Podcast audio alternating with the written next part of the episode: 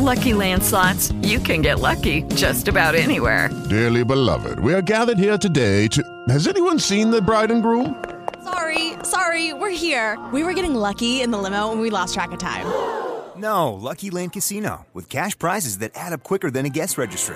In that case, I pronounce you lucky. Play for free at LuckyLandSlots.com. Daily bonuses are waiting. No purchase necessary. Void where prohibited by law. 18 plus. Terms and conditions apply. See website for details. Blog Talk Radio. Blog Talk Radio.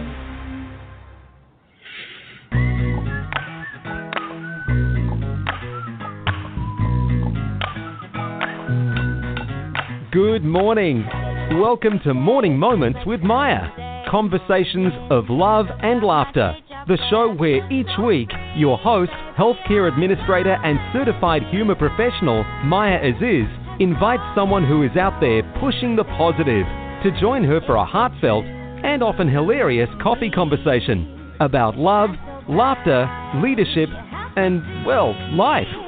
Love and laughter might not cure what ails you, but they sure go a long way to getting you through those tough life moments.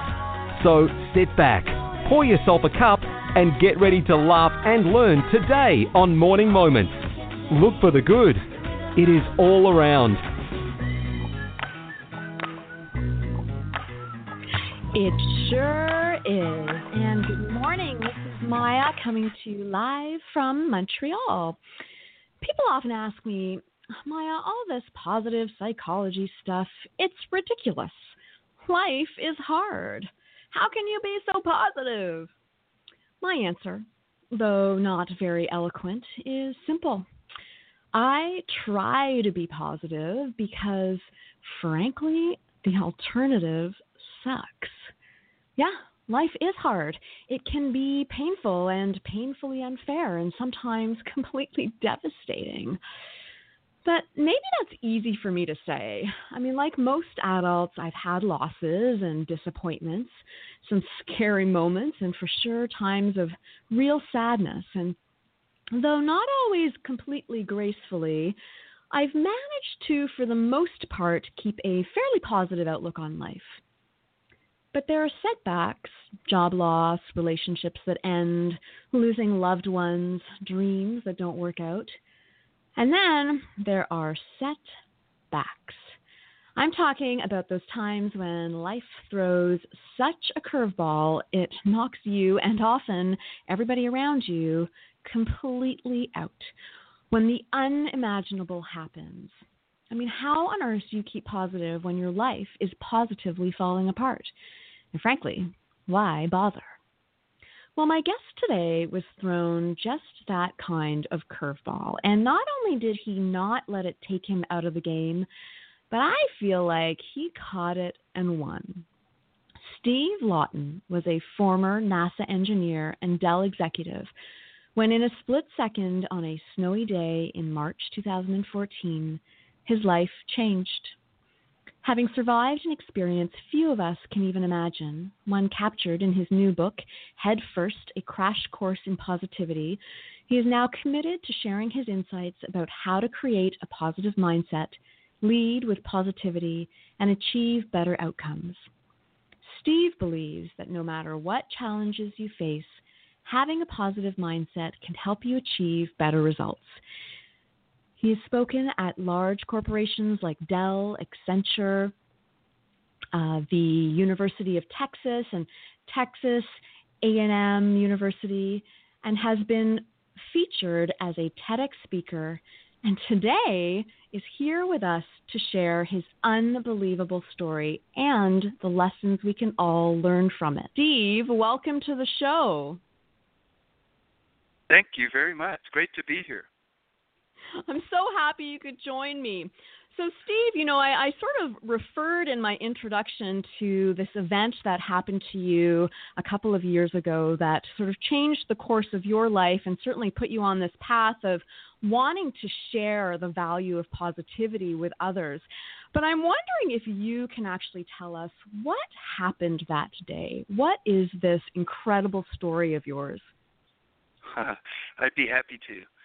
So, the day was March 9th, 2014, and I was on a spring break trip, ski trip with my family, and my family consists of my wife and I have a son and a daughter. Both at the time were in high school, and we were in Breckenridge, Colorado, and on the second day of that ski trip is when I skied into a tree at 45 miles an hour.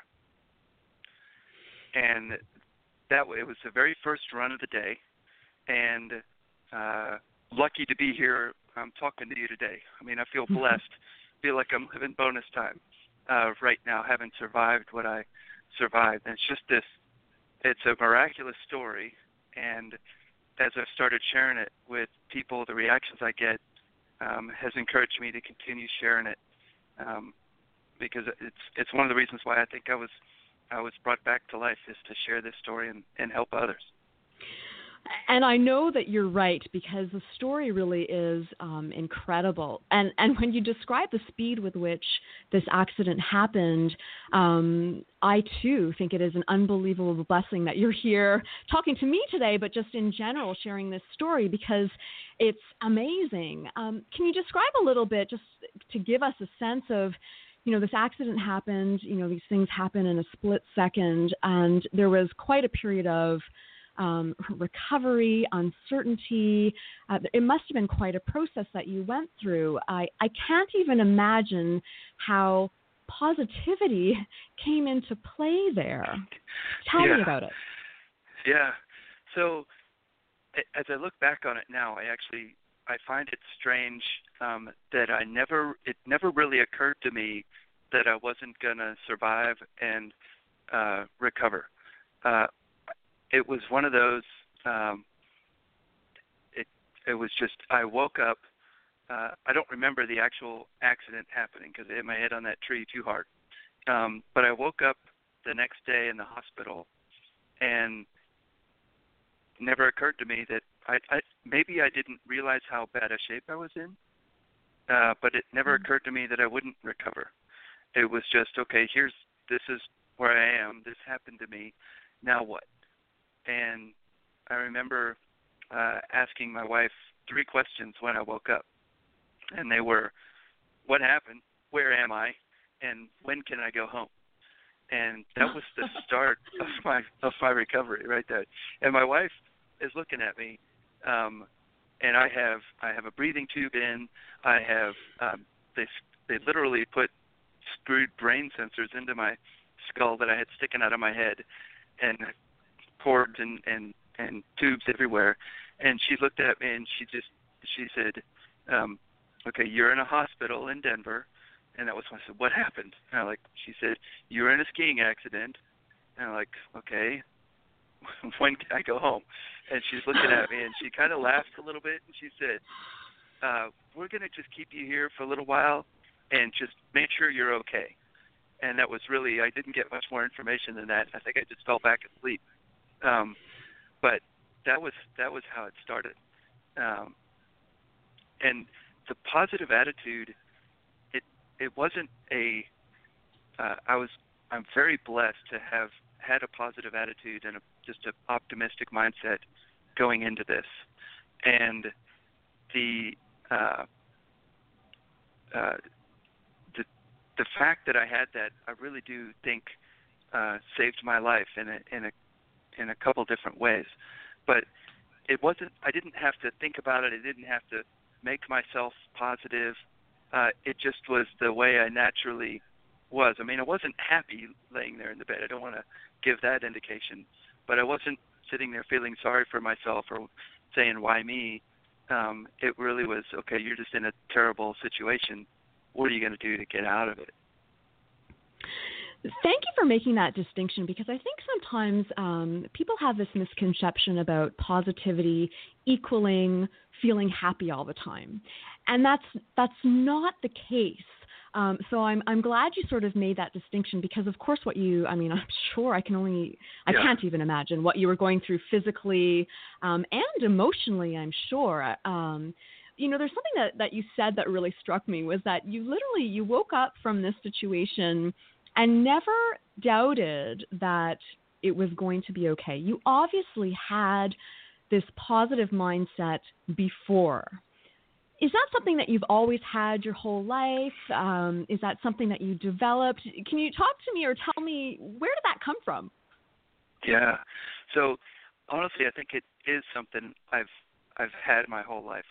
You know, all the pictures my mom told me when I was a kid, I was always smiling. I was just a happy kid. And so for as long as I can remember, I've always been optimistic and happy. And it wasn't really a conscious thing where I had to work on it. But what I've learned about positivity since the accident, what I realized is that all these things that I had been doing had actually helped to contribute to build my positive attitude that kind of just built on itself over time. And I wasn't doing it consciously saying I need to do these exercises to become more positive. But just over time, being optimistic and looking at the glass half full, and when I had problems, I didn't dwell on why the problem happened to me for very long. I just kind of naturally went to, okay, well, now we have this problem. What are we going to go do about it? And it's always been there. And so it's just one of those things that once I got out of the hospital and I started researching more about, I started researching about the brain because I had a brain injury. It was one of the injuries I had, and I wanted to know if it would get better. And one of the things I learned about the brain was about just how important your attitude is with healing in general. And I started learning more and more about the brain and learning more and more about positivity, and realized that it really was something that you could practice and get better at if you put effort into it. And so, for me, it was something that I've had. But now that I know how important it is, and that it is something that you can build up, it's something that I actually do consciously and purposefully practice positivity in order to continue to maintain or build that what the psychologist I learned called a positivity offset. Positivity offset. Can you tell me what that means? Yeah, so in the field of positive psychology, and I'm not a psychologist. I'm an engineer. Just to set that straight. This is, but what I've learned about it is we're all born with a negativity bias, and it's a part of what helped our ancestors survive 10,000 years ago when they were trying to stay alive from saber-toothed tigers. And their mind, the people that were more likely to survive and pass on their genes, were the people who were good at sensing danger around them and looking for things to be afraid of and things to be scared of in their environment and reacting to them. And so over time, that became a very important part of survival, is this constant, what we now call a negativity bias, where you're looking for problems, looking for things that are going wrong, looking for threats in your environment. The positivity, and we're all born with that. That's a part of the amygdala and the part of the brain that's right at the top of the brainstem. And the positivity offset is what the psychologists say is the cognitive part of the brain that is looking to change that and offset that negativity bias that we're built with. And so this positivity offset is something that happens inside your brain, and I believe it's inside the frontal cortex where your thoughts happen, where you consciously are coming up with ways to offset the negativity bias that you're born with. You know, I'm listening to you, Steve, and it's really interesting because you describe that so well, the negativity bias that, thousands of years ago, as you said, made sense. Thankfully, certainly in Montreal, we don't have saber-toothed tigers anymore. So maybe it's not as needed. But you know what I find interesting, as you were talking, there were of certain people that I know that sort of popped up in my head. And, sometimes I wonder, okay, was that person just born more negative and seems to have this sort of negative worldview and sees everything as a threat. But I guess what I'm hearing from you is that can be changed. You can actually have a bit of control over that if you put some effort in. Am I understanding that right? Yes. And that was what was so encouraging to me is I started sharing my story and talking to people about positivity, the concept of neuroplasticity that I learned about when I was studying about my brain injury and how it relates to positivity, that no matter how you're born or how you are today, by practicing positivity or positivity principles or gratitudes, or there's a number of different things you can do to help yourself practice positivity. By just simply doing those things, you're literally changing the structure of your brain and rewiring your brain and becoming a more positive person. And to me, it was just like eye-opening when I figured that out. It's like I can, through my story, it's like I was really positive, and it helped to save my life. You're not just born into whatever. You're not doomed to however you're born or whatever you're feeling right now. You can improve it if you practice it. And I want to get to that sort of notion of practicing it in a second, but, it's been a couple of times that you've mentioned that you really feel the fact that you had this positive attitude made an impact in your healing process. And as you just said, saved your life. Can you give us an example of what you were able to do or approach differently during your healing process because of this positive mindset? Like, what do you attribute to your positivity at that time in your life that was certainly something few of us have experienced? Yeah, so I like to say that my positive attitude literally saved my life. And maybe that people will think that's an overstatement, but I really do believe that. And the reason, can I take a few minutes and just tell you the story about what happened during my recovery and why I say that? Please do. Please do. Okay. So what happened to me in my recovery, so I'm in the hospital in Denver, fantastic hospital, by the way, and fantastic doctors. And it was day 7 after the accident. And what I had just gotten my breathing tube removed, so I was now breathing on my own. And the doctors and nurses were telling me I needed to do my breathing exercises so my lungs could continue to heal, as well as get there was a lot of blood in my lungs that I had to cough up, basically was the only way to get it out. And they said, if you don't, it'll stay in your lungs and it could become infected, and you could get pneumonia. And if you get pneumonia in the condition that you're in, as weak as you are, it's likely to be a fatal complication. And so it was serious. I needed to do these exercises. But these exercises were painful. Mm-hmm. In order to do these exercises and cough up this blood, you basically had to do these deep breathing exercises into a device called a spirometer. And you take a few deep breaths through that device, and it would expand your lungs a little bit and loosen up the blood at the bottom of your lungs.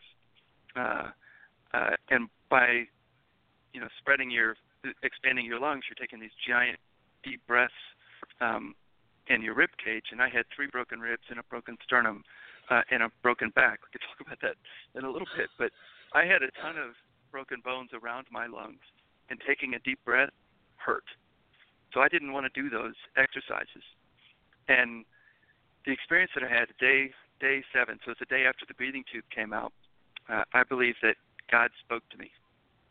And what I heard was, Steve, if you want to live and see your kids again, you need your lungs.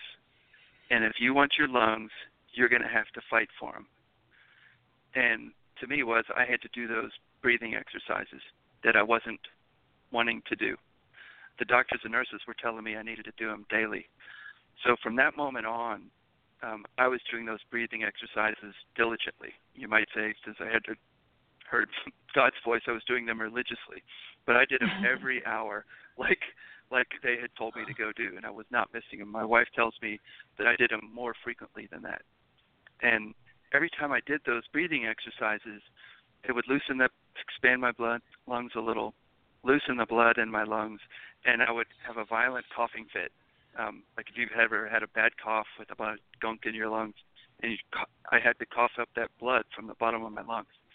And if you've ever had a cough with a bruised rib, having a cough with a broken sternum, 3 broken ribs, and a broken back, a violent coughing fit, is by far the most painful thing I can promise you can ever do.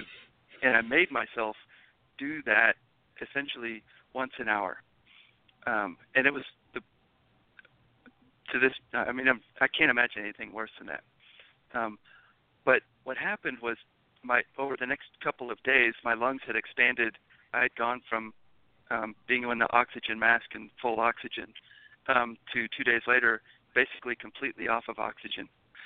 And so my lungs had expanded quite a bit, had healed quite a bit in that 2 days. And on day 9, I started experiencing shortness of breath, and it was getting worse and worse pretty rapidly. And the doctors and nurses took them a little while, but they figured out, they took some more x-rays, and they found that I was having a bilateral pulmonary embolism, which is where the blood in your lungs starts to clot. Bilateral means it was both lungs. So it blocks the blood flow through your lungs and through your body, and it's a disease that will kill you very rapidly unless it's detected and treated right away. And the doctors rushed me out of the hospital room, took the x-rays, determined that I had a bilateral pulmonary embolism, took me back into ICU, put the breathing tube back in, and injected me with what I call Big Daddy blood thinners to break up those clots. And they saved my life. The doctors literally saved my life again. But I believe if I hadn't been doing those breathing exercises every hour and kind of forcing myself to do that, because of the attitude that I had, my lungs wouldn't have healed to the point, and I wouldn't have given the doctors the time to diagnose and treat that condition. So I'm super lucky to have survived all of that, and I really do attribute it to the attitude that I had. Wow, I'm almost speechless. It's crazy. Crazy. It is crazy. You know, you start describing it, and I think, oh my god, and then you add something else to it. I'm like, oh my god, how is this guy talking to me today? I know. But I now understand why you say that positivity saved your life, because it literally saved your life. And what I hear when you're talking is it almost sounds like the fact that you saw, and right from the beginning, you saw a positive outcome, and you kind of only saw a positive outcome, yeah. And you were determined to reach that outcome. You know, how great that you did. So I can understand that. Now, I need to ask you something, because, you know, I am a wife and a mother. And yeah. As I listen to you describe your injuries and how things progressed, I cannot help but think of your family. Yeah. Were they able to be positive during? I cannot even imagine their suffering. You know, was positivity something that helped them as well? Yes, I believe so. And kind of first about my wife, because in many ways, like you indicated, the situation that she went through was worse than what I went through. Yeah, I had all the pain. And I was the one that had to do the therapy and all that difficult stuff. But I just had one thing to do, and just take care of just do these things that were in front of me, just practical things. She had the job of being positive for me and setting the environment that I was in. When I woke up from that first time that I asked her those 3 questions, she was positive. If I'd woken up and I saw in her eyes fear and hysteria, I may not have survived. I might have looked at her and gone, oh, shit, something is really wrong. Sorry if I shouldn't have said that. Sorry. Something's really wrong. But she didn't. She was very just like you're here. This is what we're going to go do. We're going to get better. And the entire time she was positive.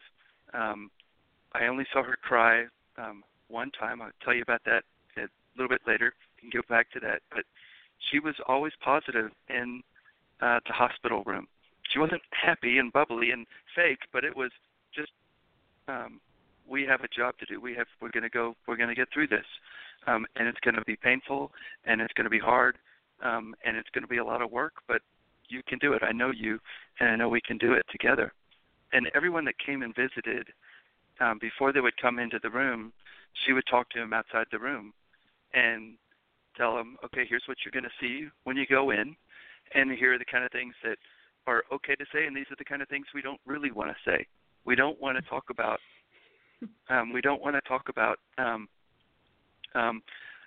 that, you know, this is terrible. We don't want to talk about, wow, what if you don't get better, or what if you can't do this again? Those are things we're not going to talk about in front of Steve. We're happy you're here, and we could talk about what's going on now. But she kind of made sure everybody brought in that positive attitude and kept it positive inside the room. The hospital we were at, I think they also believed in this because the entire staff, the nurses, everybody had a positive attitude. Again, not happy, not bubbly, not fake, but this is what I'm doing, this is why we're here, and this is really going to hurt, but you're going to have to go through it. Just matter of fact and on a mission to get you better. And so, and everybody that came in kind of followed that. Everybody was positive. But my wife throughout the whole thing, from the time in the hospital to the time here at home, we just maintained that positive attitude. And when I say it's harder for her, like, you know, she was not only dealing with the emotional process of I may lose my husband, but she's having to deal with all that internally and keep a positive mindset on the outside, to me, even if she is worried. And she's talking to the family. She's talking to my kids. She's making life and death decisions about my care, decisions about what treatment I would and wouldn't get. And, you know, her job was way harder. So she's also a very positive person. And I credit my survival to her as well, and the attitude that she had, because I promise you I wouldn't have done it and without her. And one of the things I tell her today, when she does get mad at me for silly things, I still do. You know, it's like, hey, you had the chance to pull the plug on me and you blew it.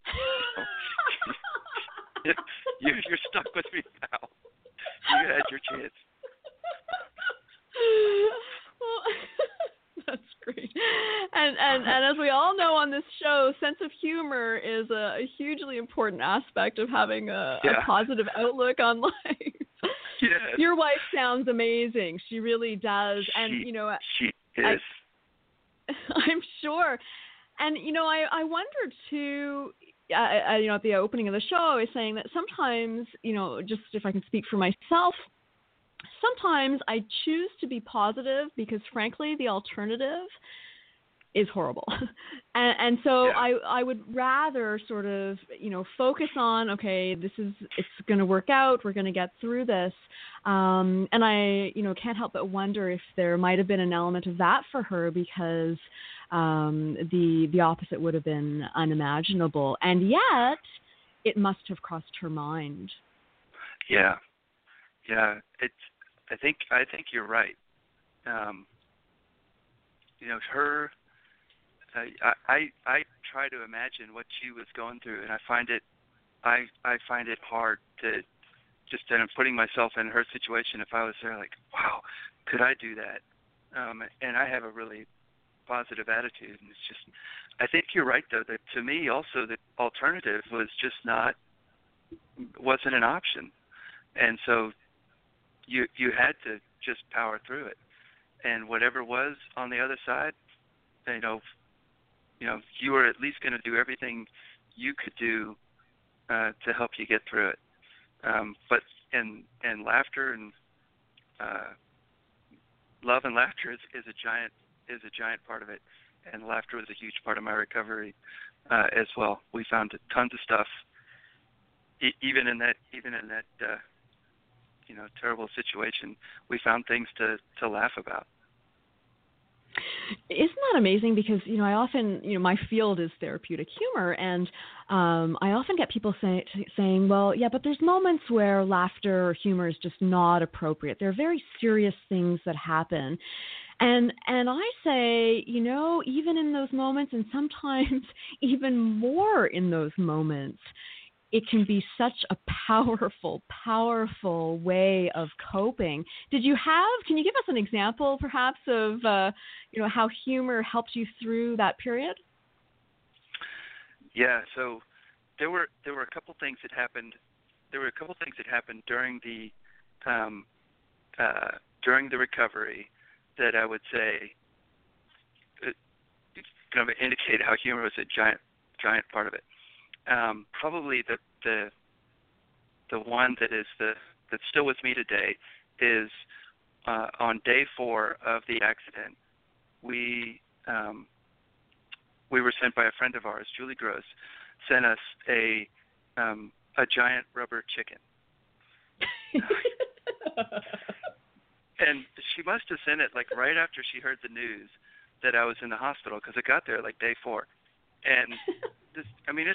It's a 3-foot tall rubber chicken, and it's in a purple polka dot bikini, and I like to say she's wearing far too much makeup, and so, and she honks, and she's packed in this tiny little box, and my wife is behind me in the hospital room, kind of on the side where out of my field of view, and she opens the box and takes Henrietta out.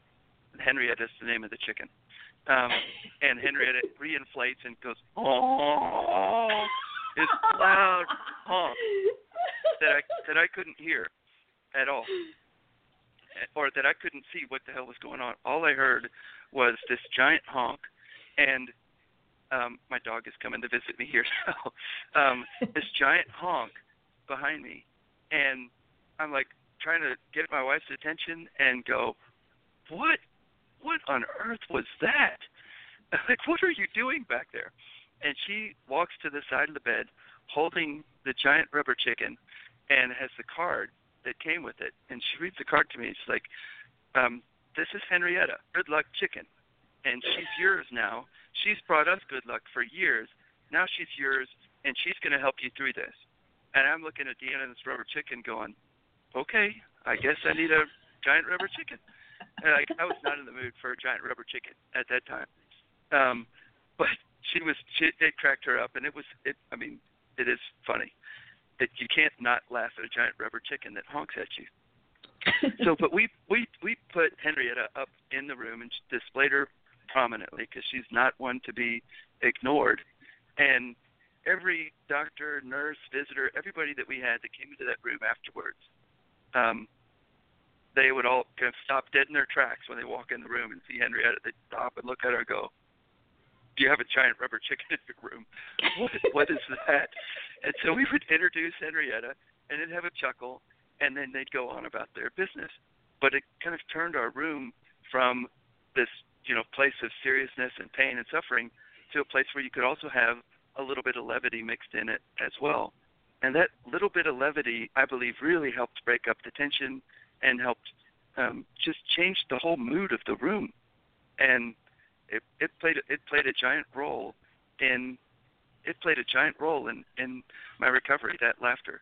And we wound up getting pictures with Henrietta and pretty much every nurse and every staff member and half the doctors that had taken care of me, Henrietta. Henrietta would get rides in the middle of the night with the nursing staff at 3 in the morning when the supervisors weren't around, I guess. But she would go and get views of she would go get tours at the hospital and go visit other people's room and bring positivity to the whole place. So I still have her today, and she's still a big part of my story when I go and tell it. Having her around is a lot of fun. What a great, first of all, what a brilliant friend you have. Yeah, isn't it? Who would have thought? It's like, who thinks of that? But she really did help save me. And I believe you, because even, you describe, and it was day 4, I mean, in probably a bit of the darkest moments of this whole experience. And yet even, I listened to the words that you used. You spoke about, for a moment, your wife burst out laughing, and that must have been a moment of relief and a moment to catch her breath. And then, as you said, use the words, and then we could go on and do what we needed to do. What a great, great example. So, Steve, you've convinced me. You have absolutely convinced me that having this positive attitude, I'm going to use your words. I agree. I think it saved your life. And at the beginning, you were telling me, and this is something that people can build, and I think you even used the word exercise, as though it was like physical fitness. So now I want to know, how on earth do we do this? Awesome. And I'm so excited to talk about this because it really has almost become part of my mission. It's like I feel like this is part of why I was brought back. And it's funny that you say, like, physical fitness, because as I started talking about it and sharing my story, someone at work that I told it to, their words to me was like, what you're talking about is just like fitness for your attitude. And I was like, oh, that's exactly right. It's fitness for your attitude. It is such a perfect analogy because it's really kind of literally the same thing. When you go do physical fitness and you go run and lift weights or exercise, you help build up fitness in your body, and over time you become physically fit. And it's the same thing with attitude fitness. By doing little exercises every day to practice your positivity and help you build a positive attitude, even if it's just for a moment, help you build that attitude fitness. So I've got several different things that I do now purposefully to try to help build a positive attitude. And I was always positive, and I never really thought about it. It's just doing things naturally. But now it's, as I've started talking about positivity, really kind of boiled it down to try to do some really simple things that people can do to build their positivity and build the positivity of people around them. And so, like, the first example is certainly not new, but I think it's super effective, and it's the gratitude journal. And it's something that I do now regularly. I'd like to say I do it every day, but I'm not that good at it. I do it most days. But for me, my practice is when I get up in the morning, I write down as a part of my morning routine, I write down in my gratitude journal 3 things I'm grateful for that had happened in the last 24 hours. And so for me, I try to make it specific, not general, because I've got some general things like, I am really happy to be here. Just, it's great to be here. It's something I say, and I really, it means something different to me than most other people that say it. But I like write down specific things I'm grateful for. I was able to help my daughter with her physics homework yesterday. I was able to help someone at work. Someone came to me for some advice on a problem, and I was able to give them some advice that helped, or I solved the problem. Or, sometimes they're big, like, tomorrow, I'll write down in my gratitude journal that I had the opportunity to talk to you and share my story with you today. And so you'll be in my gratitude journal tomorrow. And these are bigger things that go in there. Some days, like the day that I was reading a book where I learned about it and said, okay, I'm going to do that. And the day I decided to start doing that was the day after what I would call a terrible day. Things had not gone well at work that day prior, and I was really upset about it. And so I'm sitting there trying to come up with 3 things I was grateful for from the previous day. And I'm thinking to myself, why did you pick today of all days to try to come up with 3 things you're grateful for? And so Steve, but I did. But they were not big things, and they were still okay. One of them was I was able to play ball with my dog in the yard. And so, pretty small thing, you might say, but I was still grateful. That's a lot of fun. My dog loves playing ball with me, and I enjoy playing ball with my dog, and I'm glad I got the opportunity to do that. So the gratitudes don't have to be big, huge things. To me, they're little tiny things that you say or do, or things that people say or do to you that you're grateful for. So the gratitude journal is one that I really like. That's great, and I like how you point out, because there's a lot of talk about gratitude these days. You see posts all over social media, yeah. and people I think sometimes have a misconception that it's about being grateful for really big, important things, but it's not. It's about noticing and being present and aware, as you say, of there's so many little things that we can be grateful for as well. So that's a great exercise to add to my workout. What else can I add to my workout? So one of the things that I do now that like you talked about, the little things that can make a difference, and I'll answer the question by first telling you that to me there's three things that are different about me and my perspective on life now. The first one is that I value my time a lot more. I really feel like I'm living bonus time.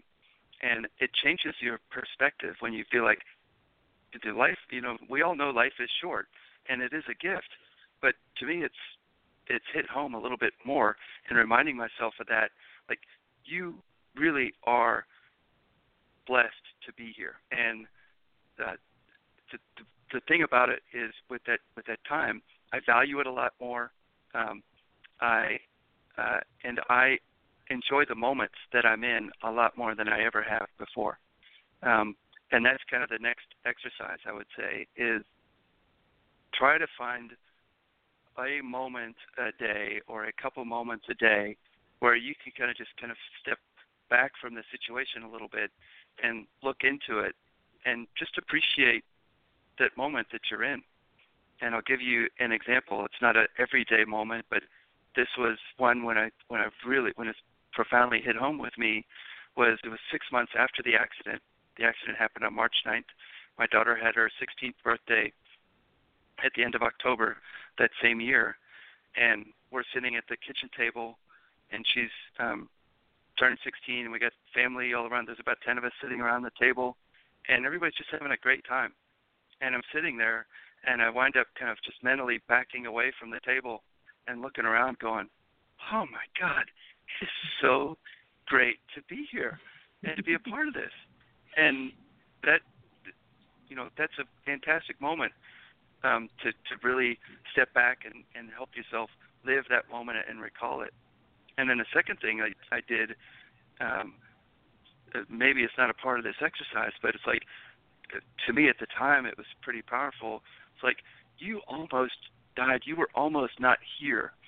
And if you had died 6 months ago, how different would this room be without you here? It would be so sad without you here. You're so important to these people's lives. And I don't know that we think about that much, but it's the truth. We think about the moments that we're in, like internalize them, but think about how you're a part of so many moments around you that would be completely different if you had died recently. So it's a way to make it a gift, make life a gift, and bring it home.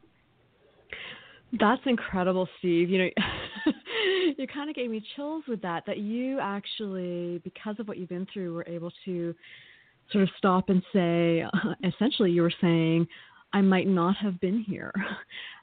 Yeah. And what would have been happening were I not here? That's pretty powerful.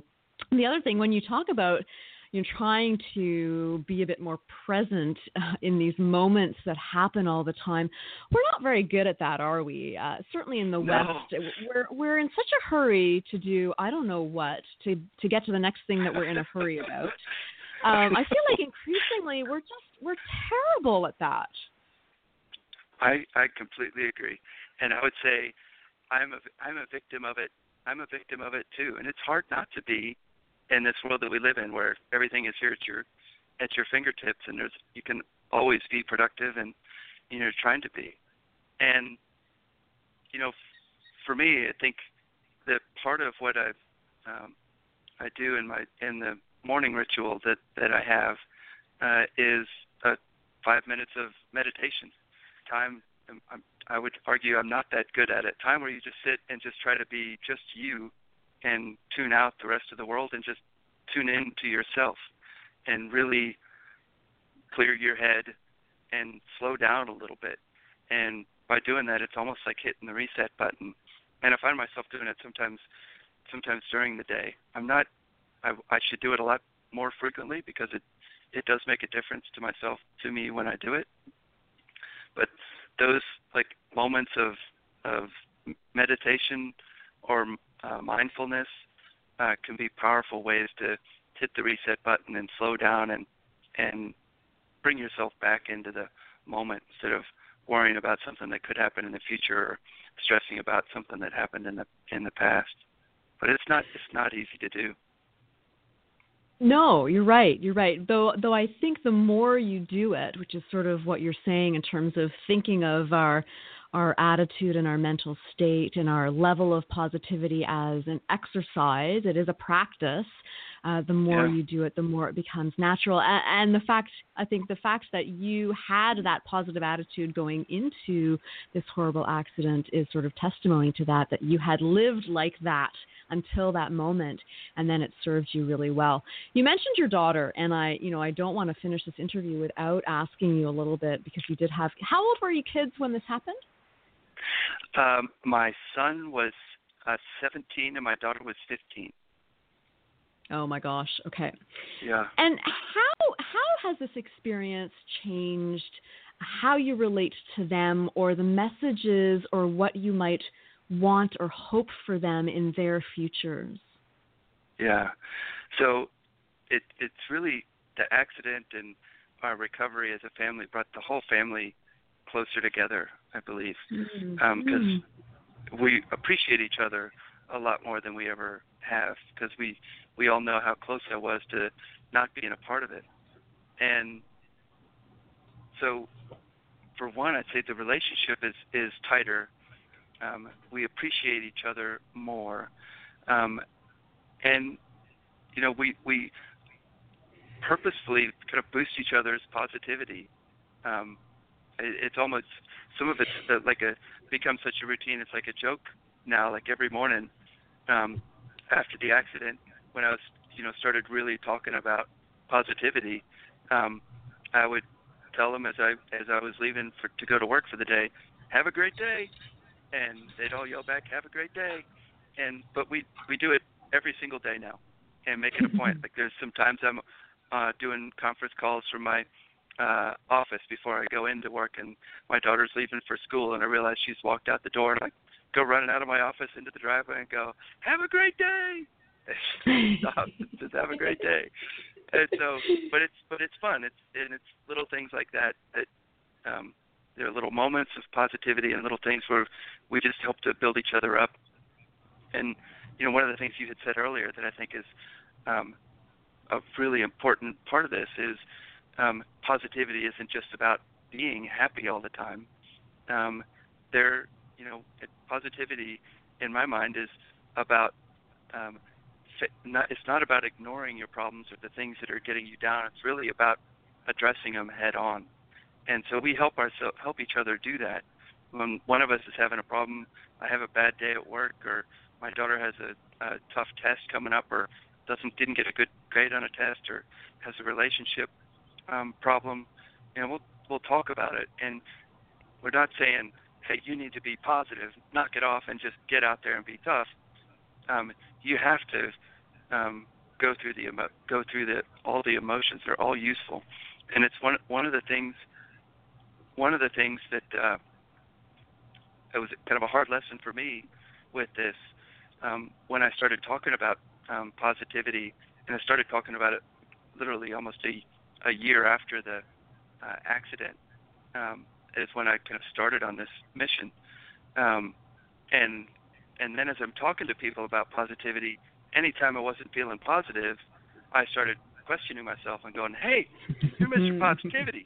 What the hell are you doing feeling sad or sorry for yourself? Knock it off, man. Get up there and be happy. Put a smile on your face. And so I tried. And I found that it didn't work. And these things that I was trying to be sad about didn't get dealt with until I experienced the full range of emotions. And so I learned that lesson personally by trying to be Mr. Positivity. You know, I felt like I couldn't, if I wasn't positive, how could I be Mr. Positivity? But it's like, no, I realized that was silly. But it was a big lesson for me in this journey.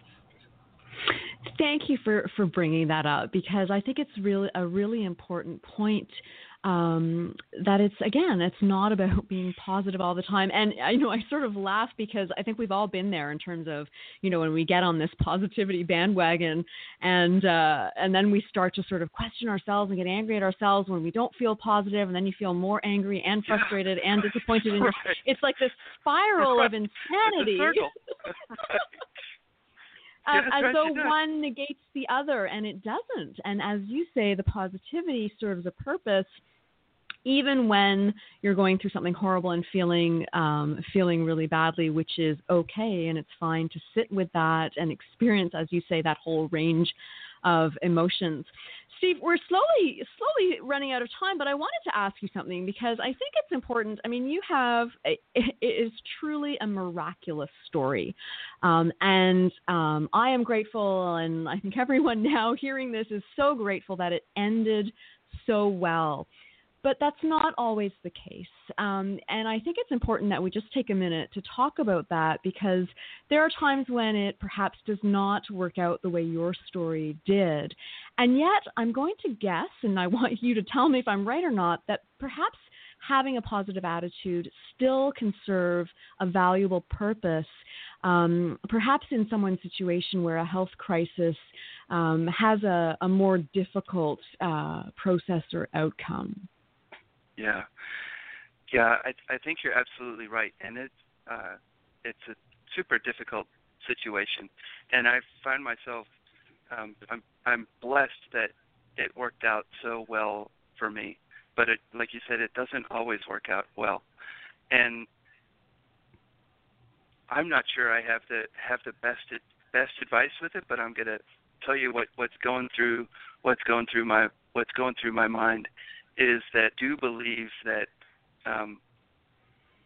it happened? It's happened the way it's happening for a reason, and it's, you know, it's when we're in the middle of a situation where a loved one is in a health crisis. You know, it's awful at the time, and there's two things I would say. The first is you've had the opportunity. It's a horrible experience that you may be losing something that you have enjoyed and has been an important part of your life. But what's important to at least bring back to the front of your mind periodically is how blessed you are to have had those experiences with that person that's going through that. And this concept of, you know, everything happens for a reason. When I'm sitting here thinking about what happened to me and what I was going through, and thinking, I didn't dwell on the why did this happen to me, but I look back on it now, going that this whole thing happened for a reason, and I had no idea at the time what it was or what it was teaching me, and everything as I look back on it, every struggle that I've had in my life, those struggles are the times when I'm truly changing and learning and becoming a better person. And if I hadn't had that accident, I wouldn't have studied positivity. I wouldn't be talking to you today, and to your listeners wouldn't be hearing this if I hadn't had that accident. So I'm here, and that happened for a reason. It happened to bring me here today to you, and whatever's going on in your life, you may not understand why it's happening or what could possibly be happening, what outcome could be happening in that's good, but there is something there that hopefully will reveal itself to you sometime in the future. And while you're in the middle of it, it's a lot of suffering. It can be painful. It can be suffering, and we never want them to happen to us. But those times when we're suffering are the times when we're learning or growing or getting stronger in some aspect of our life that'll help us later. That's really true. I mean, I think, you know, any kind of a crisis, and as you say, you know, as painful as it can be, and oh my gosh, can they be painful? There is a lot of learning that happens in that moment, and that's sort of the impetus for change often are those kinds of situations. Steve, I will never forgive myself if I don't ask you this last question, because it'll keep me up all night if I don't ask you. You've mentioned at one moment that you were going to come back and you were going to tell us about this other moment where your wife actually cried. And I'm just really curious to hear about that. Yes. So that moment, it was literally the time that we were in the hospital, and I had just been diagnosed with the bilateral pulmonary embolism, taken back to ICU, and the doctors told her and I the disease that I had, or the complication that I had, and what was going to be done about it. And he said I would be okay, because they had caught it in time. But she and I were both devastated at that moment, because I had been doing, my recovery had been going so well for those first 9 days, and I was making stride day after day, like big strides every day, getting better, and getting further and further out of the woods. Like I had told people back at work, I'm no longer in survival mode, now I'm in heal mode, you know. Mm-hmm. And so and now I was back in survive mode. And my wife, that was the time that she cried, because we had all of a sudden had a huge setback inside of a setback. And we had been going forward, and all of a sudden we'd been punched in the gut and taken a huge step back. And it was hard to take. And for both of us, I was upset about it, and she was crying. She excused herself from the room and went back to the hotel. They told her, there's nothing you're going to be able to do here tonight. Go get some rest, and we'll call you if anything changes. And I went to sleep and woke up the next morning, and both of us kind of still feeling a little bit sorry for ourselves about what had happened, that we were doing so good, and now here we were not doing so good anymore. And it took a few hours for us to sort through that, but we'd realized, A, I was lucky to be alive again. I knew that this disease, now that they had put blood thinners in my body, I would be able to recover from that. I knew my goals were still the same. I'd already been on a part of this path that I needed to get back on. And it was just kind of within a few hours we were back to work. But those couple of hours of like half a day or a day basically of going backwards was really heartbreaking and difficult to move from that, you know, that negative mindset back into that positive mindset again. Wow, I can understand. And yet, isn't that interesting how you did do that? You moved from that negative moment back to this sort of, okay, what are we going to do, and moving forward, although you had this unexpected kind of horrible bump, shall we say, in your recovery. Wow, what a story, Steve. It really is absolutely incredible. And I'm excited about how you are using this to help others understand the value and the possibilities that can come with really working on having a more positive mindset, and the things that, you know, and you've shared with us even, that you can do to achieve that. So here you are, you're on this road to sort of share your message. What is coming up next for you? That's a great question. So been on this journey. It's like 2.5 years since the accident. And the first year was basically all just healing. And this past year, or the last year and a half, is telling my story. And in telling my story, I started telling it at work and realized how impactful it was. When I told people, the reaction I got from people was I was humbled by it. And man, I really have to tell this story. So I wound up writing a book about it, and the book just came out. I got my hands on it, and it's available on Amazon right now. It's called Head First! A Crash Course in Positivity. My friend came up with that name, not me. I love the name. I wish I could take credit for it. But it's available on Amazon, and it's a story about my recovery and the 8 positivity principles that I share that are real practical. Each chapter of the recovery, I talk about a little bit about what's going on in the recovery, and then the positivity principle that's related to, and then how you can use that positivity principle, and then practical exercises that you can use to help build that positivity principle inside of your life. So that book is out, and in about a week, my website will be live, stevehlawton.com, and ask you to go onto that website, and I have a positivity quiz in there that you can take to determine your positivity score. And Henrietta is my assistant now, and she's going to analyze your survey results. And she is going to tell you, and there's a picture of Henrietta that my daughter has taken Henrietta just virtually to a mountaintop. So if you score really well, you've got Henrietta on the mountaintop, Henrietta on the positivity trail, or Henrietta in the positivity wasteland where she needs a positivity boost. But it will have 3, based on the survey you took, which of 3 of the 8 positivity principles that can help you the most, and one exercise that you can do to boost that, to help build that positivity. So that quiz will be available in the website in about a week, and I'll have blogs on there where I talk about the positivity principles and things you can do for your attitude fitness. One of the positivity principles is all about finding laughter in the midst of your pain, which is like exactly what you're doing with your show here. And then finally, I would say, I'm starting to become active on social media.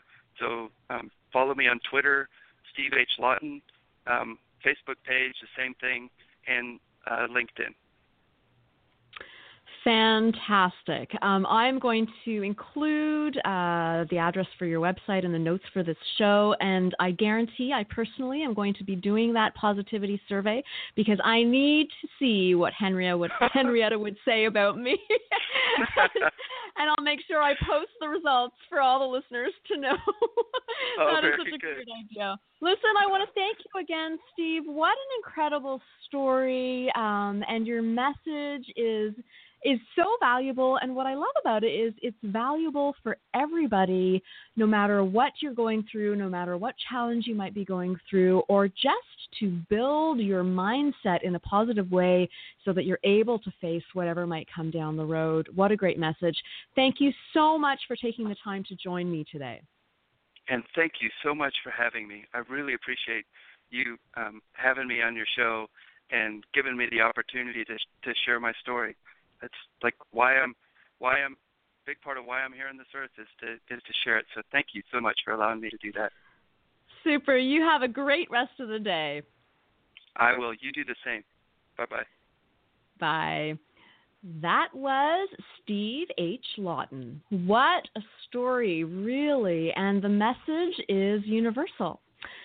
Coming up next week, we have, speaking of stories, Jude Trader Wolf, who is a writer, performer, improviser, and psychotherapist. What a combination. And she is going to be joining me for a conversation about transformative storytelling. If you've ever been pulled by the idea of healing storytelling or this whole new field of narrative medicine, you are not going to want to miss this. It is going to be so interesting. Don't forget that all episodes of Morning Moments are available as a podcast on iTunes, CastBox, and Stitcher. And until then, If, like me, you sometimes find yourself at this time of year feeling a little more grouchy as the seasonal commercialism swirls into a frenzy or as family pressures for the holidays swell uncontrollably, why not make an early New Year's resolution? Forget that gym membership you never end up honoring anyways. What about trading in that dreaded spin class workout for some positivity mindset fitness? Now that is a routine I am positive would make me feel good. And some last words on the topic from Elvis Presley, who said, "When things go wrong, don't go with them." This is Maya, and I am out.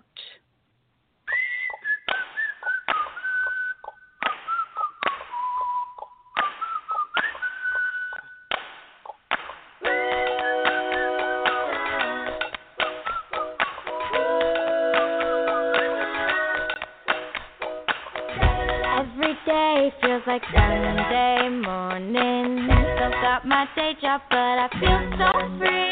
Baby, I go anywhere as long as you'll be there. It's just you and me. You shine so bright. You help me see your eyes. Your eyes, your smile, your smile can change the rhythm of my heart. The winds of time can't always shine. Only you can change the rhythm of my heart. Your eyes, your smile can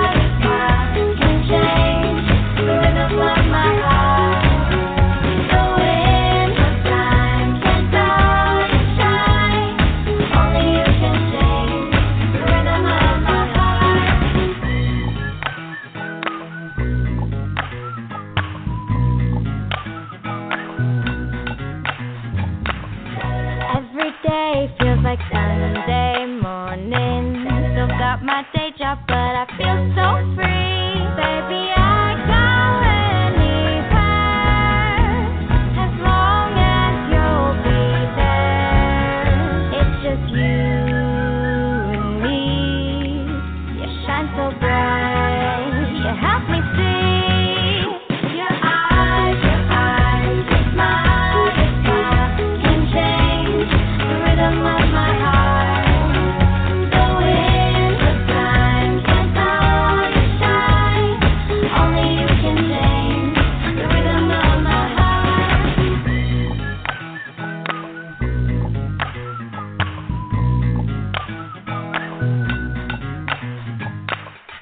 Hey guys, it is Ryan. I'm not sure if you know this about me, but I'm a bit of a fun fanatic when I can. I like to work, but I like fun too. It's a thing. And now the truth is out there. I can tell you about my favorite place to have fun, Chumba Casino. They have hundreds of social casino style games to choose from, with new games released each week. You can play for free anytime, anywhere. And each day brings a new chance to collect daily bonuses. So join me in the fun. Sign up now at ChumbaCasino.com. No purchase necessary. VGW Group. Void where prohibited by law. See terms and conditions. 18+.